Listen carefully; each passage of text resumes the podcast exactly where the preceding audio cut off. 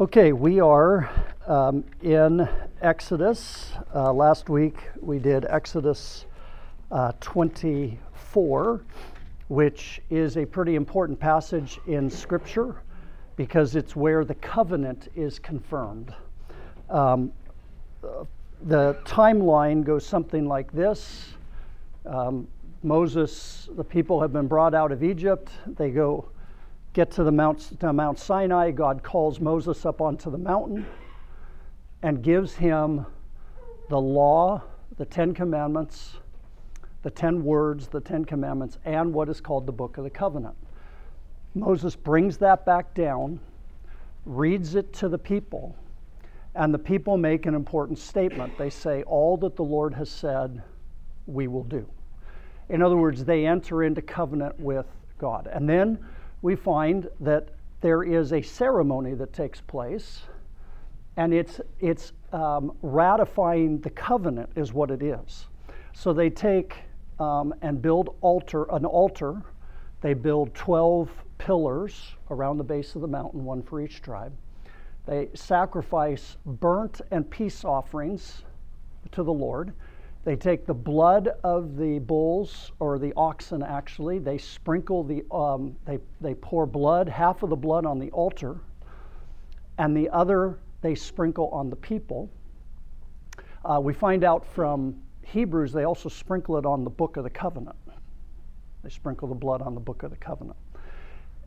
And then the people of the elders go up onto the mountain with Moses, and they eat a meal. And all of this is part of covenant ratification. They go up and they eat a meal, and they see God. And we don't understand what that means, but they see God, and they see this sapphire pavement, clear as the sky, and they see God's feet on there. And it says, and God let them live. And they eat a meal, they see God, and God lets them live. The blood is called the blood of the covenant, and you can't help but think of the parallels to Jesus Christ, because at the Last Supper, when he institutes communion, what does he say? This is my blood of the covenant. They eat a meal, they drink of that cup, and they enter into the covenant, essentially. And then what's fascinating is that Philip's response right after that is, show us the Father, which I think he's thinking back to Exodus. Well, if they saw the Father, why can't we see the Father? And what does Jesus say? You've already seen the Father. This is a greater covenant. It's a greater covenant. And so you've already seen the Father. You just didn't realize that he's been with you the entire time. One thing I want to comment on, Bonnie had said when I asked what was the blood for, I made the argument that the blood was emphasizing the seriousness of the covenant. Bonnie said it was for forgiving of sins.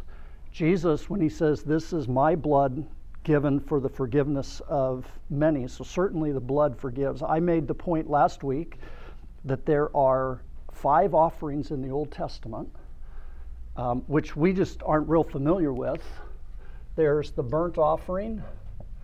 There is a peace offering. There's actually another offering called a wave offering. And then there's a sin offering and a guilt offering. And Hillary was asking about this afterwards. Where did the other 2 fit in? Anybody remember what was the burnt offering for? That one was dedication. I give my life to God just like I give this animal to God. This burnt offering is dedication. It is not a sin offering. It is not an offering which you had to offer. It's totally voluntary. The idea was that just as I'm giving this animal, I give my life to you. Jesus Christ is the burnt offering. He offers himself.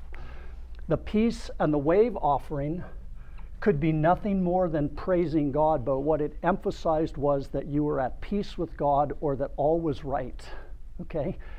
You were satisfied. And so it really, the idea of the peace offering, when you offer a sacrifice of praise to God, that's a peace offering. when you simply praise God for what he's done. That's a peace offering. The wave offering was similar. It was at the first fruits, or when something, you would come and they would actually wave grain in front of the Lord, but it wasn't the sacrifice that was involving sin or guilt. The sin offering and the guilt offering are similar. Guilt offering is one where restitution had to be made. The sin offering, you didn't make restitution. So it depended on how the sin took place. So really there's three classes of sin. And Jesus is all of those. He's our burnt offering, he's our peace or wave offering, he's the sin and guilt offering for us because his blood takes away sin. And he's the Passover lamb, right? So we see all of that coming true when we get to Jesus and the covenant that we enter into with him. Now, I want to skip over a passage. I want to read it and make a comment on it because we'll get to it in Exodus 33. Moses, we're not quite done with chapter 24, but what I really want to get to this morning is the tabernacle. And I have... some Sunday school classes are going to be ending June 4th. This class is going to go to the end of June. Hope that's okay with everybody. I know Dave's okay with it. He doesn't like getting up on Sunday morning and waiting until 10:30 for church. He doesn't know what to do with himself. So I just kind of fill that hour for him. So that's good. And then the whole church, to give the nursery workers and all the rest a break, will take off the month of July up until part of August. And what I want to do is finish the tabernacle, and I need to push off this one passage. But let's start in verse 12. In fact, go back to verse 19, or verse 10 of chapter 24. This is the part that's kind of the interesting part. It says, the elders had gone up, and they saw the God of Israel. There was under his feet, as it were, a pavement of sapphire stone, like the very heaven for clearness. And he did not lay his hand on the chief men of the people of Israel. They beheld God and ate and drank. The Lord said to Moses, "Come up to me on the mountain and wait there, that I may give you the tablets of stone with the law and the commandment, which I have written for their instruction." So Moses rose up with his assistant Joshua, and Moses went up the mountain of God. And he said to the elders, "Wait here for us until we have returned to you. And behold, Aaron and Hur are with you. Whoever has a dispute, let him go to them." Then Moses went up on the mountain, and the cloud covered the mountain. The glory of the Lord dwelt on Mount Sinai. The glory of the cloud covered it 6 days. And on the seventh day he called to Moses out of the midst of the cloud. Now the appearance of the glory of the Lord was like a devouring fire on the top of the mountain in the sight of the people of Israel. Moses entered the cloud, and Moses went up on the mountain, and Moses was on the mountain 40 days and 40 nights. Okay, so that's Moses now going up to get the actual tablets of stone. First time he went up onto the mountain, he didn't get the tablets of stone. It was given to him in some other form. Now, because the people have said, we enter the covenant, it's going to be put into stone. I want to talk about the glory of God when we get to Exodus 33, because that's where Moses says, "Show me your glory." So I want to move on to the tabernacle. By the way, just a little side point, who is Hur? Because it's Aaron and Hur go down. Anybody remember who Hur is? He's the guy who held up Moses' arms, right? With the Amalekites. He is Caleb's son. And at this point, they haven't gone into the land, but this is Caleb's son. And Hur's grandson is one of the two men who is appointed to do all the fine work of the temple. So Hur's kind of an interesting character, but we're not going to spend any more time with her. I just thought I would mention that. All right, now, let me ask a question. Let me see where we are on this. Moses, how many times does Moses go up onto the mountain? Well, yeah, you're right. That first time he goes up and down a whole bunch of times. Then once he gets the law. He comes back down. He's going up the second time to get the law. Now it's going to be on stone. He goes up a third time, right? After they break the covenant, he goes back up and he has to get another copy of the law. What else does he get when he goes up onto the mountain? I mean, we all saw Ten Commandments. Maybe some of you young people haven't, but Moses goes up on the mountain. What does he come back with? The two big tablets of stone. What else does he get told when he goes up onto the mountain? He gets told how to build the tabernacle. When he goes up that mountain, he's going to be given the Ten Commandments on stone and the plans for the tabernacle. I want you to see this. Look in chapter 25.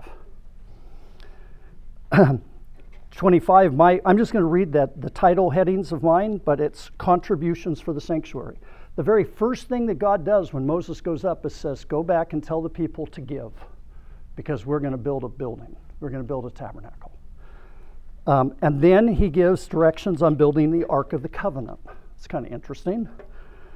And then the table for bread and the golden lampstand. And then in chapter 26, he talks about the actual building of the tabernacle. That would be the court around the outside, which is called the court of the Gentiles, and then the tabernacle itself, the holy place. In chapter 27, he deals with the bronze altar. And in chapter 9, talks about the outer court. So he talks tabernacle first, outer court, oil for the lamp, the priest's garments, how to consecrate the priests in chapter 29, the altar of incense in chapter 30, and then the census tax, how they're going to pay for part of it, and the bronze basin, and how to make the anointing oil. And then he instructs Moses to set aside two men, Oholiab and Bezalel. And Bezalel was Hur's grandson. And that they are going to be filled with the Holy Spirit, so this will take place. All right? That's a lot of instruction about the tabernacle. J. Vernon McGee. Everybody remember J. Vernon McGee? I can hear his voice. I'm not good at imitating, but I can hear it in my head. J. Vernon McGee made an interesting statement on this. He said, when God wanted to describe the creation of the universe, he takes one verse. In the beginning, God created the heavens and the earth. But when he wants to describe the building of the tabernacle, he takes 6 chapters. And he asks the question, why? Now, I said that to somebody this week, and they said, well, actually, there's a chapter. Okay, I'm going to pin that on J. Vernon McGee. One verse for the creation of the universe. 6 chapters for the building of the temple. The question would be, why? God is really serious about the tabernacle. Go back to chapter 25. We haven't read this yet. I just want to read the first 8 verses. The Lord said to Moses. Moses is back up on the mountain. God doesn't make the Ten Commandments right now. That's all we picture. But he goes up, and apparently the first thing he says is, take the contribution. He says, the Lord said to Moses, speak to the people of Israel, that they take for me a contribution from every man whose heart moves him. You shall receive the contribution for me. And this is the contribution. Excuse me, I lost my place. And this is the contribution that you shall receive from them.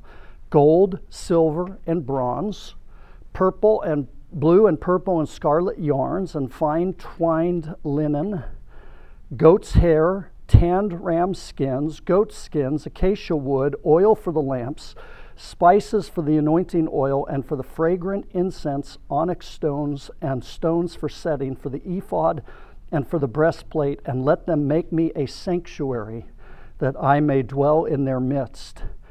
Now watch the next verse. Exactly as I show you concerning the pattern of the temple and of all of its furniture, so you shall make it.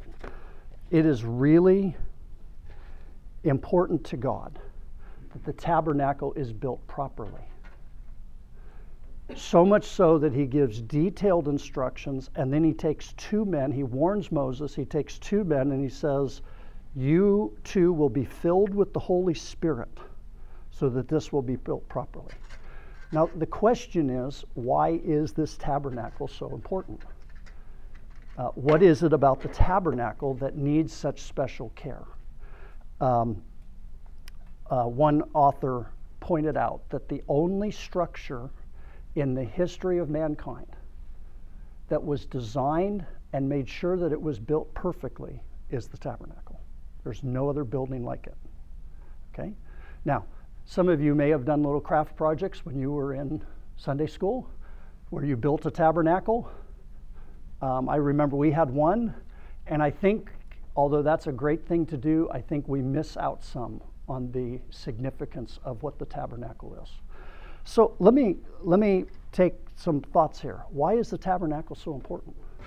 Why is this so important to God? He's going to take 6 chapters in Exodus and talk about this building that is going to be built. Go ahead, Rod. It was the first structure that man is building for God. And so God created the earth, but man is building the tabernacle. Oh, okay. So man needs a little bit more help. Yeah. A lot more help. I think I just, oh, that's bad.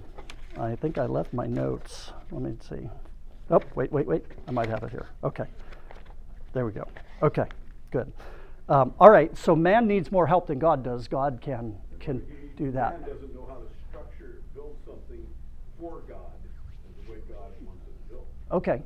Why is it so important to God that this is built perfectly? What is that? He wants a specific place where he can dwell. Okay, so he wants to make sure that where he is the perfect dwelling place. Okay, any other thoughts? God's perfect. So, I mean, even in the Old Testament, all the Old Testament laws, it's not so that people can do this, this, and this. It's to reveal that you can't do this, this, and this. And it shows the holiness of God, just like the law does. It shows our imperfectness. The law shows our imperfectness. The tabernacle shows God's holiness. Okay. I would concur with that as well, that it definitely shows God's holiness. It also shows the significance or the importance of worship to God and that it needs to be done properly. Any other comments? Go ahead. All the details of the tabernacle speak to the relational demands of God with his people, from the Holy of Holies to the outer courts and so forth, are all the visual pictures of the reality of our relationship with God. Okay, so it's a picture of something greater, and a picture of our relationship with God or how we relate to God. Okay. Adrian, I know you've studied the tabernacle. What do you think? Adrian was sitting there just happy, looking through his Bible. He's probably looking at a picture of the tabernacle right now. Not used to being called on. No, I was just looking at that. I mean, the other structure that I was thinking about was an Oholiab. I mean, that's specific, but not nearly as specific as this. Yeah. And I agree with everyone else's comments. I'm waiting for more. Okay. Here's what J. Vernon McGee said. And it kind of goes along with a number of things that have been said, but probably lines up more with what Tom has said here. Creation is God's finger work, right? Psalm 8, when I consider the heavens, the work of your fingers. Creation is simple. It's just detail. But salvation requires God's right arm. To whom has the arm of the Lord been revealed? The arm of the Lord is God's salvation. The picture of the tabernacle is a picture of salvation. And every detail points toward, like Tom said, how we relate to God, but also the salvation that's going to be offered through Jesus Christ. The tabernacle has to be constructed the right way so the people understand what is coming. It's what we would call a type, or what Hebrews calls a shadow. In fact, I'd like to turn to Hebrews, if you would. Go to Hebrews chapter 9. This is an incredible chapter that deals with this. Of course, if you know Hebrews, starting in about chapter 6, even back further, it talks about Christ is a priest after the order of Melchizedek. Christ is at the right hand of God. Christ's blood only has to be offered once. And then we get to Hebrews 9, and it's going to talk about the tabernacle, but it's actually going to relate it to the new tabernacle. It says, starting in chapter 9, verse 1, "Now even the first covenant had regulations for worship in an earthly place of holiness. For a tent was prepared, the first section in which were the lampstand and the table and the bread of the presence. It is called the holy place. Behind the second curtain was a section called the most holy place, having the golden altar of incense and the ark of the covenant covered on all sides with gold, in which was a golden urn holding the manna and Aaron's staff that budded and the tablets of the covenant. Above it was the cherubim of glory overshadowing the mercy seat. Of these things we cannot now speak in detail." Why can't he speak of them in detail? It's not the point of his book. But what's interesting is I think he could have spoken of them in detail. In every part of the detail of the tabernacle, there is meaning. I'm not going to be the one to be able to pull that out, but we're still going to look at the tabernacle. I think when we understand the thoughts of God, if we're in heaven, we will look and understand how the tabernacle, every detail, down to the last little part, and the way things were fashioned, all pointed towards something perfect relating to our salvation. Then he goes on, "These preparations, having thus been made, the priests go regularly into the first section, performing their ritual duty, but into the second only the high priest goes, and he but once a year, and not without taking blood, which he offers for himself and for the unintentional sins of the people. By this, the Holy Spirit indicates that the way into the holy place is not yet opened as long as the first section is still standing, which is symbolic of the present age. According to this arrangement, gifts and sacrifices are offered that cannot perfect the conscience of the worshiper, but deal only with food and drink and various washings, regulations for the body imposed upon the time of Reformation." This is all a picture of something that's to come, and if it's still standing, it means that hasn't happened yet. But when Christ appeared as a high priest of the good things to come, that have come, not to come, that have come, then through the greater and more perfect tent — what's the tent?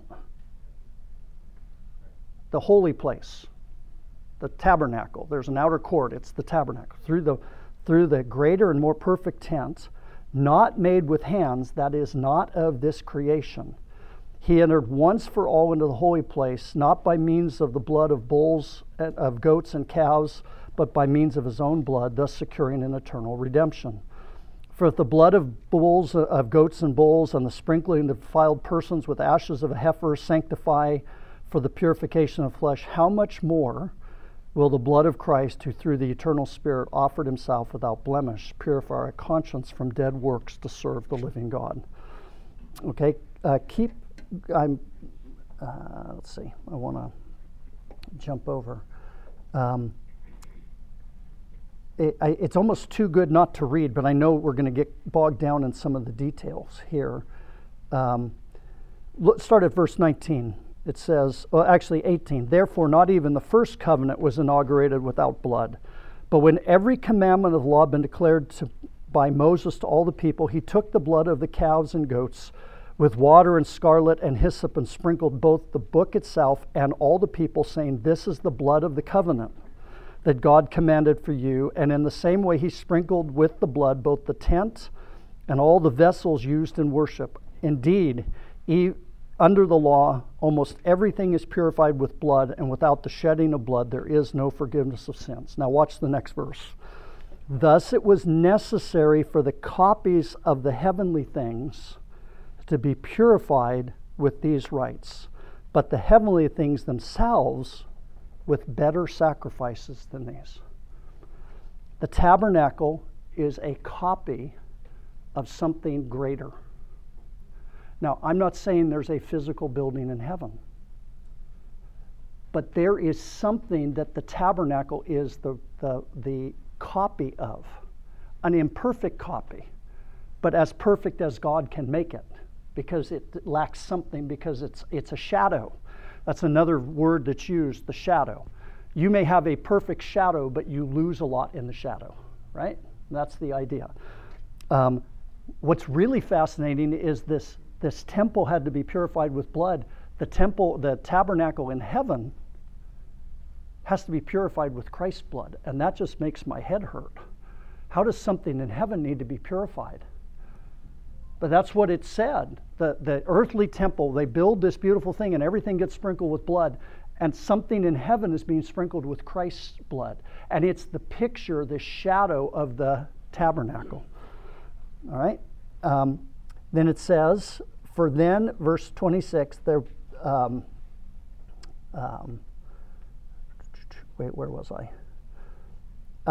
23. Thus it was necessary for the copies of the heavenly things to be purified with those rites, but the heavenly things themselves with better sacrifices than these. For Christ has entered not into holy places made with hands, which are copies of the true things, but into heaven itself, now to appear in the presence of God on our behalf.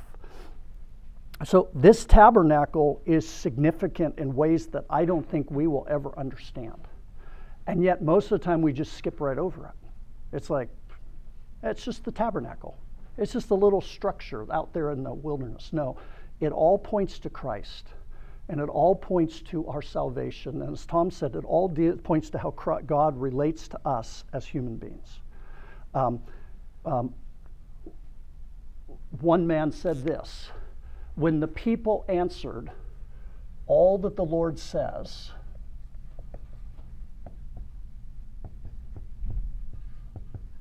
we will do, God's first response is, here is the tabernacle. Or build me a tabernacle. Why did they need the tabernacle? Because they are never going to be able to keep the law. And the tabernacle allows man to approach God. And ultimately, it's a picture of Jesus Christ, where we are going to be able to come to God through Jesus Christ. The people make that incredible statement, all the Lord says we will do. They may even thought they could do it. Were they able to do it? No, they didn't even last 40 days. Before they are breaking the first two commands. And God is up on the mountain doing what? Giving the plans for them to be able to be reconciled to God. So the tabernacle is important. Let's look at the tabernacle, unless there's comments here. Some of you are thinking and pondering. No? Kirk? I will draw this right. I got chewed out last week by Adrian. I drew the tabernacle in the wrong direction. And you see, even the direction matters because God said what direction it's supposed to be. I did a mirror image of the tabernacles. That's really bad. No, just that. Yeah, that would have been really heavy. We would have needed mules or something. No, this is given to Moses. And then, like I said, he gives the men the Spirit of God, actually spiritually, Holy Spirit indwelling to do it properly. The tabernacle itself, and where this is converting from cubits to feet, is 75 feet on one end, 150 feet. This is a fence that's built with posts and linens. Fine linen across here, and it is white linen. I don't know how you keep it clean in the desert. 7.5 feet high. All right, so looking at it from the outside, this opening is 30 feet wide. Okay, when you walk in, anybody know what's the very first thing we see? The bronze altar, where we offer sacrifices. First thing you do when you walk in is a sacrifice is offered. What's next? God. Yes.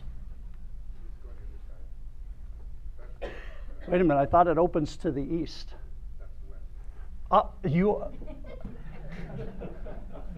Okay, I just did it wrong again. Okay, all right. See, Adrian knows, and it matters to him, so it matters to God, so it matters to us. Okay, there's the bronze altar. This is the laver. What do you do in a laver? Wash. We have been washed in his blood. We have the washing of regeneration. We're off of the sacrifices. We're cleansed. And then we have the most holy, or the holy place. This is actually the tabernacle. This is called the court of the Gentiles. This is the tabernacle. Tabernacle is 15 feet by 45 feet by 15 feet high. So this is, I don't know how to put that on there. It's 15 feet high. The Holy of Holies, and this is going to be way out of scale here, the Holy of Holies, which is over here, and this looks terrible, is 15 feet this way. That's why it's not to scale. So 30 by 15 and 15 by 15. Understand, the Holy of Holies is 15 by 15 by 15. It's a perfect cube. By the way, if you go to Revelation, yes, it's 15 feet higher, 7.5 feet higher. So from the side, if you were looking at it, you would see this sort of white fence, and rising above it is this tabernacle. Of course, the Holy of Holies, if you go inside to the north, this is north, right, Adrian? North is the table of showbread. So this is where the bread is. On this side, you had the lampstand. And right here is an altar of incense. And each one of those, of course, is significant to Jesus Christ. And then you go inside, and then here is the Holy of Holies. And sitting on top of the Holy of Holies is the mercy seat, the angels with their wings coming forward, and they form a mercy seat. This structure itself would have been magnificent on the inside.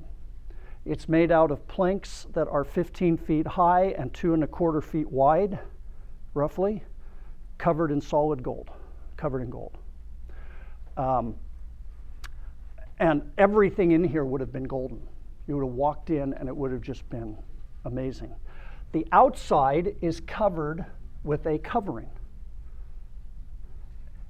The inner covering, what you would have seen from the inside, is absolutely gorgeous. It is white linen with gold and purple and scarlet and blue embroidery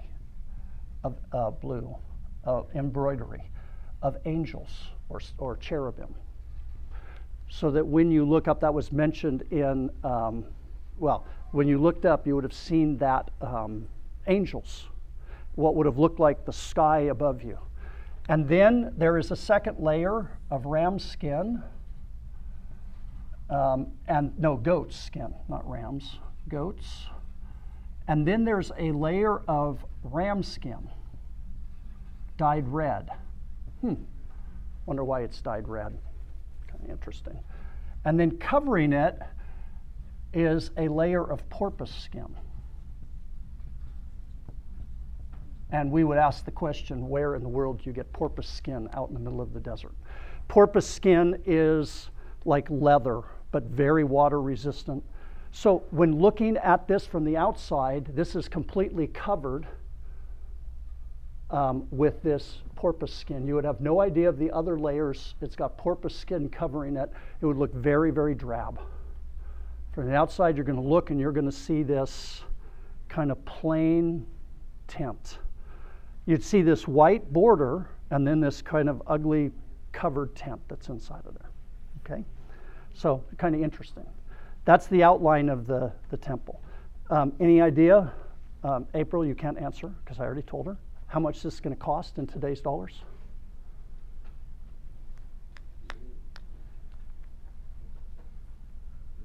No takers? Come on, be brave. Throw out a number. Several billion. Well, you're a little high. That's a little bit high. About 30 million in today's dollars. So we're building a pretty big building over there with lots of people working on it, and it's not going to be 30 million, I hope. This is a pretty amazing structure. Now, let me just, go ahead, Rod.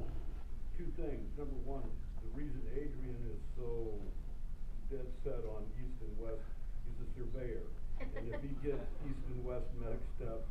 He messes everything up. That's right. I know that. I know exactly why Adrian cares. Yes.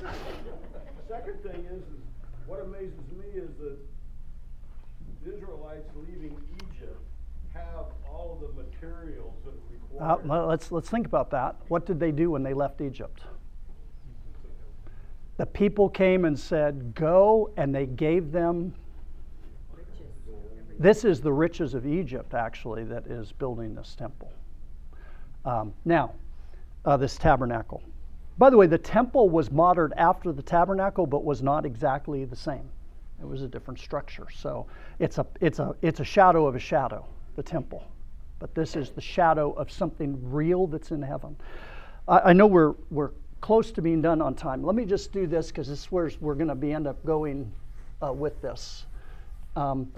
The tabernacle is a type. Everybody know that word?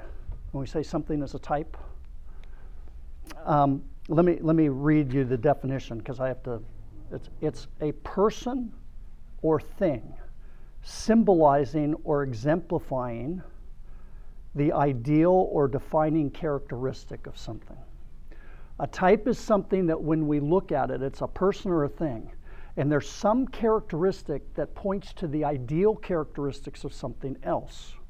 A type is always a picture of something to come. There's type, and then the thing that it is the type of is called the antitype, which I've never liked that word.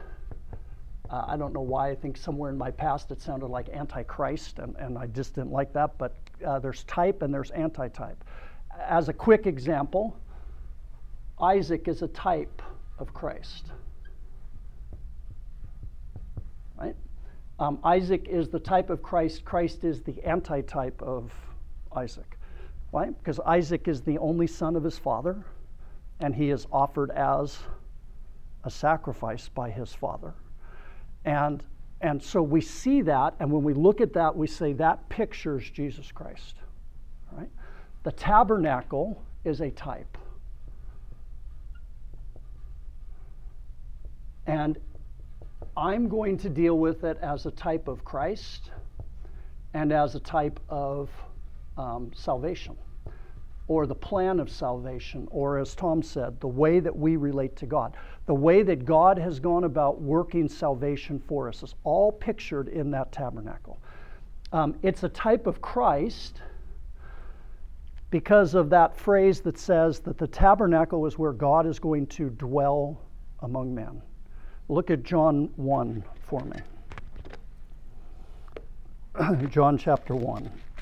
It's talking about Jesus, of course, and in verse 14, it says, "And the Word became flesh and" what? "Dwelt among us." You know what the actual word there is? Tabernacled.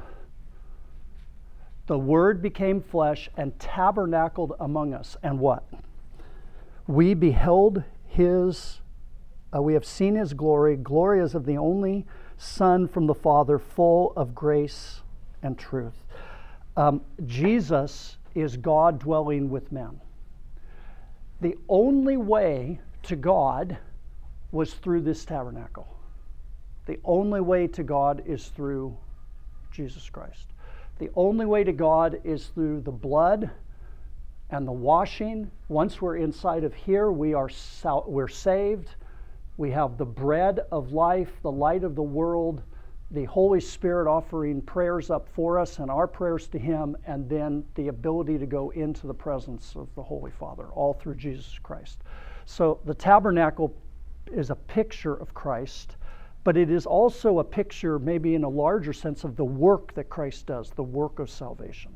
Every single part of it is important. Now, I have books on the tabernacle, and some of them go into even the construction of the ropes that they used and what that represents, and I can't do that because I want to make sure it lines up with what the Scripture says. But as we go through, I think there's enough here that it should illuminate even the salvation that we know as we go through. So if you want a slog, read through. Those of you who are builders, See, April should do it because she has this, she can picture things. I read through it and my mind just shuts down because I don't see things in words turning into pictures. But some of you can do that, and there's people who can, obviously. And obviously God was able to do that. But read through Exodus 25 to when we get to the end. By the way, the pattern is interesting when God says, here's my law, and the people say, all that the Lord does we will do. The tabernacle is presented to them. When Moses comes down off the mountain, the tablets get broken. Moses breaks them. What does he do? He goes back up on the mountain. God gives them him more tablets. And when they come down, the next thing that happens is they begin to build the tabernacle. The pattern is, here's the law, here's the tabernacle. Here's the broken law, build the tabernacle. But for us, it's you have violated God's holy law. Here is Jesus Christ, and the picture is the same in the Old Testament and the New Testament. So, any comments on the tabernacle before we finish here? You made the statement that Christ's blood is required in heaven, but I didn't catch what the answer to that was. I don't know what the answer to that is. It says that it is required to purify the things even in heaven, which is like I said, you go ahead and I saw Kirk up there reading it again. Was I right, Kirk? Is that what it says? Yeah. It's what it says. Yeah. It says the thing, and the interesting thing is they build this beautiful Holy of Holies, right? With all the gold and the candlestick and everything, and then what do? They sprinkle it all with blood. But it hasn't sinned. It's not for sin, it's for purification. It's dedication, perhaps. But something about Christ's blood purifies even that which is in heaven, which is amazing. Go back and read Hebrews 9, Rod, and see if get your commentaries out. I could be wrong. That's what it says, so I assume that that's correct. Well, the idea when the curtain was ripped in two when Christ died at the point of his death is that now Christ is our protector as we stand before God, the same as the curtain was the protector as he stood before God. And so it's like, I have to think about that. Let's ponder that. Okay. I'll leave it at that. Because I see it just a little bit different, that because we are in Christ and because we have his righteousness, we can stand before a holy God without any fear. It's God's righteousness, Christ's righteousness. Now, if Christ's righteousness wasn't there, you would not be standing in that holy place. But the picture sometimes is painted that God is up here really mad at our sin and we're hiding behind Christ. But I think the better picture is that we have been made righteous like Christ, and we have confidence to enter the holy place because the Father now embraces us as his children. So anyways, maybe a little minor difference there, but... just the word that he was protecting us when we're in the holy place. Yeah, I don't know if he's protecting us when we're in prison. His blood definitely covers us, but it's his blood which allows us to stand confidently before God. If that blood was removed, we would be in trouble. So maybe that's we're semantics here. Any other comments before we finish? We will try before the end of the break to be done with these chapters, so we can break it up into different sections as we go through. So, all right, let's go ahead and pray.